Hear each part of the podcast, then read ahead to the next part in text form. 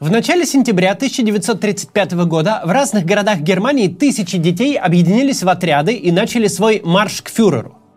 Они шли в Нюрнберг пешком со всех концов страны, и некоторые прошли сотни километров. Они разбивали на ночь палатки или спали в стогах сена. Проходя города и деревни, они разворачивали знамена, доставали барабаны, горны и устраивали впечатляющее шествие. Участники марша Адольф Гитлер, члены Гитлерюгенда, маршировали на съезд свободы, ежегодный съезд нацистской партии. На Нюрнбергском стадионе собрались пятьдесят четыре тысячи мальчиков и девочек, чтобы приветствовать отца нации. Когда Гитлер вышел к молодежи, приветственные крики «Хайль» не умолкали несколько минут. Потом толпа в едином порыве запела: «Мы молодая сила Рейха, мы великое братство». Один из бывших детей, принявших участие в съезде, вспоминал: «Для нас, членов Гитлерюгенда, считалось за честь отправиться на имперский съезд. Те, кого не пускали, чувствовали себя второгодниками». Мы все представляем себе Гитлерюгенд в общих чертах. Голубоглазые арийские дети, коричневые рубашки, факельные шествия, книги, брошенные в огонь. Но пожилые немцы, которые в наши дни рассказывают о своей предвоенной и военной юности, связанной с молодежными нацистскими организациями, часто вспоминают о другом. О том, как их учили верности и ответственности, как крепко они дружили, какие пели песни, как любили свою родину и как дорого пришлось за это заплатить. Сегодня мы поговорим о том, чем на самом деле был Гитлерюгенд, как участие в этой организации перекроило сознание и судьбы детей, и почему в современной нам России этот эффект повторить невозможно, хотя Путин пытается.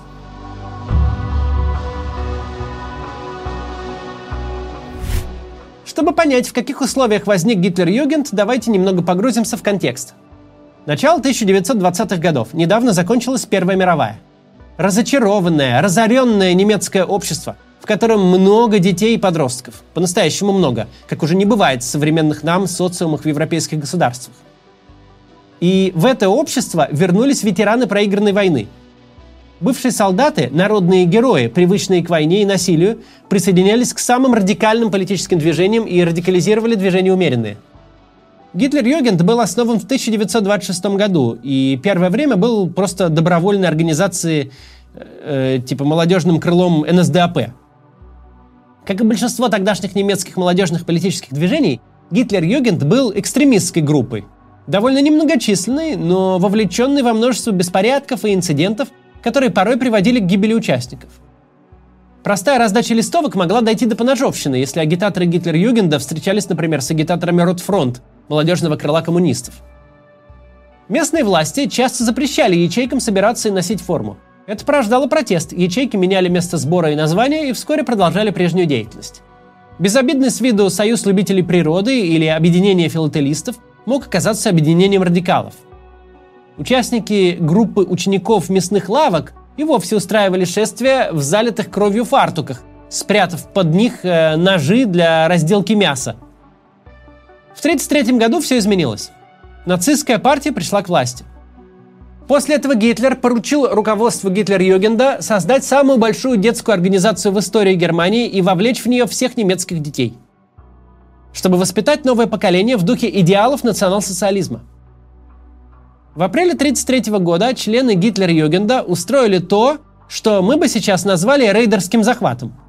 Они вломились в берлинское бюро Имперского комитета немецкого молодежного движения, захватили там служебные документы и принудили всех членов движения, до пяти миллионов человек, перейти в состав Гитлерюгенда. Теперь в разные отделения нацистской организации стремились вовлечь не только подростков, но и детей.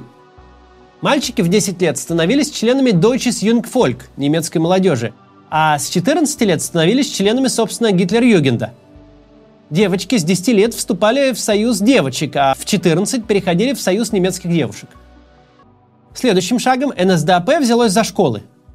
Учеников вовлекали в Гитлерюгенд в добровольно-принудительном порядке. Школьных учителей-демократов увольняли, на руководящие должности назначали нацистов. Преподаватели были вынуждены агитировать учеников стать членами Гитлерюгенда.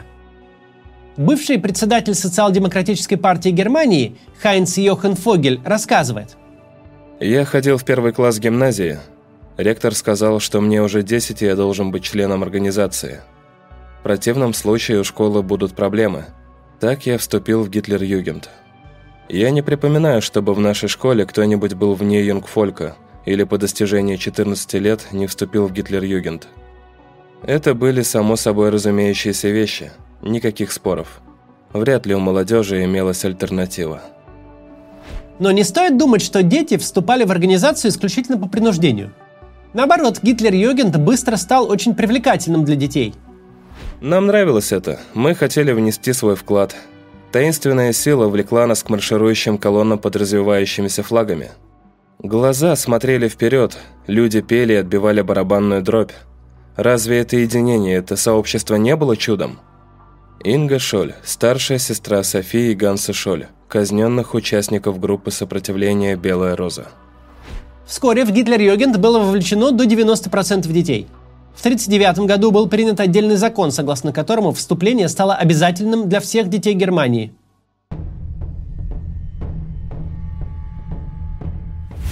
Членство в Гитлерюгенде начиналось с церемонии торжественного приема. Раз в год, в день рождения Гитлера, в Мариенбурге, в старинном готическом замке в Западной Пруссии, собирались сотни детей, чтобы принять их в Юнгфольк. Там их приводили к присяге. Церемонию транслировали на всю страну. После устраивали факельное шествие с песней «Мы клянемся фюреру в верности до смерти». Многие, кто участвовал в ритуале или слушал трансляцию, рассказывали о чувстве общности, принадлежности и правильности происходящего. Это было пьянящее чувство. Было здорово, потому что была служба. Служа фюреру, я ощущала себя одним целым вместе с родителями. Рената Финк. Тысячи товарищей из всех областей Германии шлют фюреру подарки ко дню рождения. А молодежь преподносит сама себя, говорил об этой церемонии глава Гитлерюгенда. Преподнести сама себя – это не фигура речи. Это традиция ежегодного подарка. На день рождения Гитлеру дарили всех детей одного года рождения. Мне было десять лет. В то время в газетах писали, что немецкий народ подарил фюреру всех родившихся в течение одного года. Это нас подарили Гитлеру. Писатель Эрих Лоэст родился в тысяча девятьсот двадцать шестом году.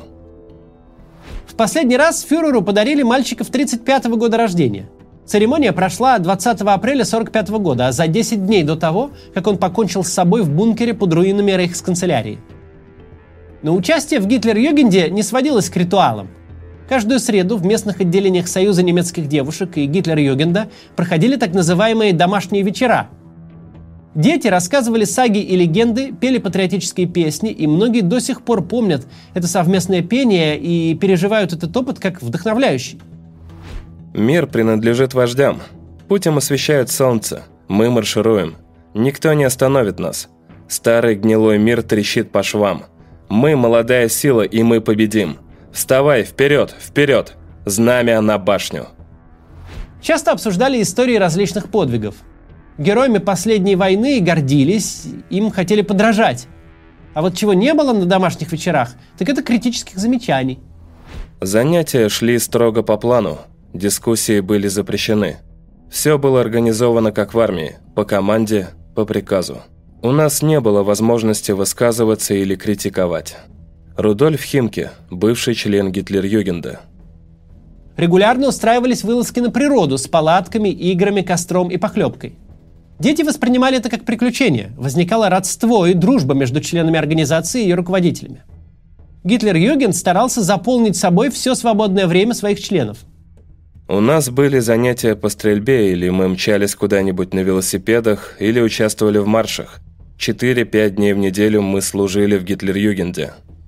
У нас не было времени размышлять, чем мы, собственно говоря, занимаемся. Все время шло беспрерывное действие. Писатель Эрих Лоэст. Много внимания уделялось физическому развитию и девочек, и мальчиков.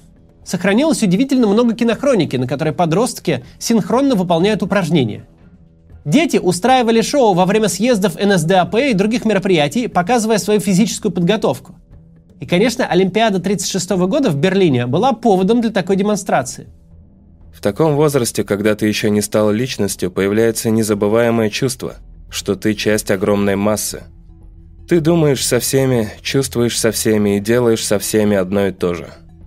Ингеборг Зельда участвовала в массовом представлении на Олимпиаде тысяча девятьсот тридцать шестого года в Берлине. Очень важным элементом привлекательности Гитлерюгенда была форма.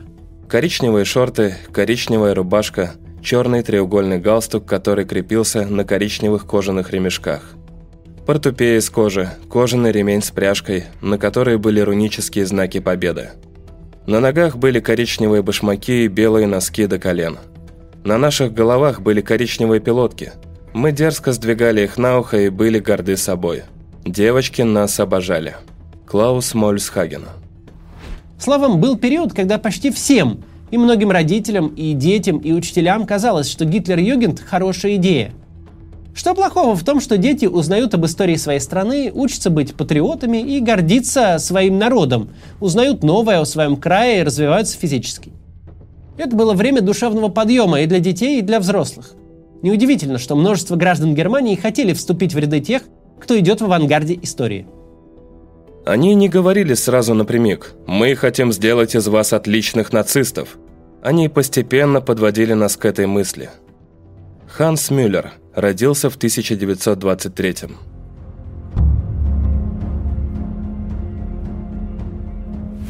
Но вскоре за душевный подъем и единение пришлось платить. Девушки раньше часто шли в молодежные организации, потому что там был мир свободы и феминизма. Там они были равноправными членами общества. Теперь те же девушки оказались в консервативной среде, где им внушали идеи расовой гигиены, призывали быть матерями нового поколения и даже следили, чтобы молодые женщины физически и духовно готовились именно к этой роли, и ни к какой другой. Соответствуй мужским представлениям о красоте, будь здоровой – это залог здоровья твоих детей. Высший долг женщины – семья. Воспитание любви и почтения к своей нации через саги и легенды о подвигах чистокровных германцев обернулись насаждением ксенофобии и нетерпимости. В школе у нас измеряли головы и подгоняли параметры тела под шаблоны. Если кто-то не соответствовал арийским критериям, его спрашивали о происхождении прабабушки. Однажды наш ректор в партийной форме построил нас и сказал: «В нашем классе есть одна еврейка. Вы не должны с ней играть, делать домашние задания и сидеть за одной партой. Вы не должны ее больше замечать». А мы даже не знали раньше, что среди нас есть еврейка. Через несколько дней она исчезла. Больше мы ее не видели. Пауль Штюбин. Во время урока арифметики учитель мог предложить такую задачу.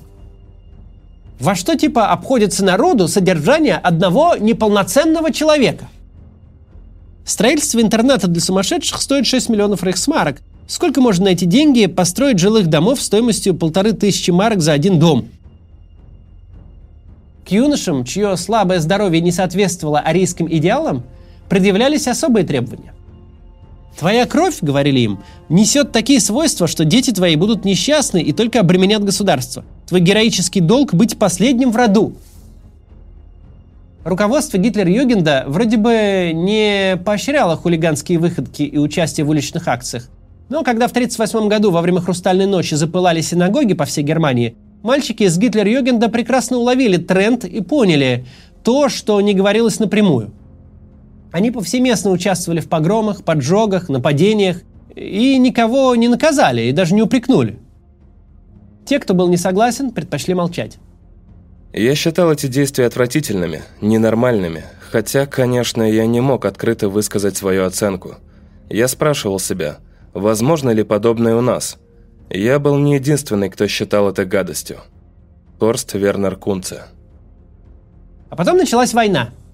Достигшие совершеннолетия бывшие члены Гитлерюгенда, прошедшие полувоенную подготовку и усвоившие нацистскую идеологию, стали первыми кандидатами на роль героев и мертвецов. На несовершеннолетних, оставшихся в тылу, власть переложила трудовые обязанности, которые раньше выполняли мужчины, ушедшие на фронт. Служба в Гитлерюгенде теперь предполагала тяжелую работу. Девочки и девушки работали в госпиталях и на пунктах питания для пострадавших от бомбежек, помогали вести хозяйство старикам и многодетным матерям, служили на железной дороге. Мальчики были всюду, разносили пропаганду и продуктовые карточки, разгружали вагоны с углем, собирали пожертвования и вторсырье. Когда в сорок втором году начались проблемы с продовольствием, Гитлерюгенд вывезли на поля и заставили собирать овощи и выпалывать сорняки. Во время бомбежек и после них детей привлекали к спасению пострадавших и разбору завалов, несмотря на то, что это была крайне опасная работа. Во время войны труд подростков использовался и на новых землях, на оккупированных территориях Польши и других стран. Девочки из Союза немецких женщин участвовали в изгнании поляков из их домов, а потом типа наводили в домах порядок, готовя их для новых жильцов, немецких. В последние месяцы перед капитуляцией власти не жалели уже никого.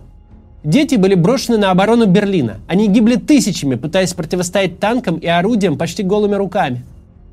Вести поражений и капитуляции многие встретили в руинах и на боевых позициях. Мы сидели в укрытии и услышали о кончине Гитлера. Я никогда об этом не забуду. Мир рушился. Согласно сообщению, фюрер погиб во главе своих частей во время героической битвы за Берлин перед бункером рейхсканцелярии. У меня возникло чувство пустоты. Фюрер погиб. Лотар Лёве, год рождения тысяча девятьсот двадцать восьмой. Те из бывших членов Гитлерюгенда, кто сумел уцелеть и дожил до наших дней, до сих пор с самыми светлыми чувствами вспоминают о юности, наполненной идеалами. Большинство из них понимают, что их доверием воспользовались и предали. Эти дети, в отличие от их родителей, не могли выбирать. Они ни разу не голосовали за Гитлера, не способствовали его приходу к власти. Их подвергли тотальной обработке, внушили ложные представления о том, в чем заключается высший долг. Взрослые подвели этих детей, позволили ими манипулировать, но сполна заплатить пришлось всем.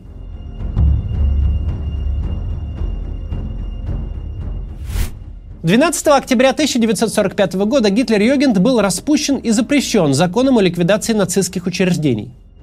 Должно было пройти почти восемьдесят лет, прежде чем в чьи-то головы пришла идея «можем повторить». Второй год российский режим пытается повторить успехи других диктатур. И особые усилия он прилагает в сфере работы с молодежью и детьми.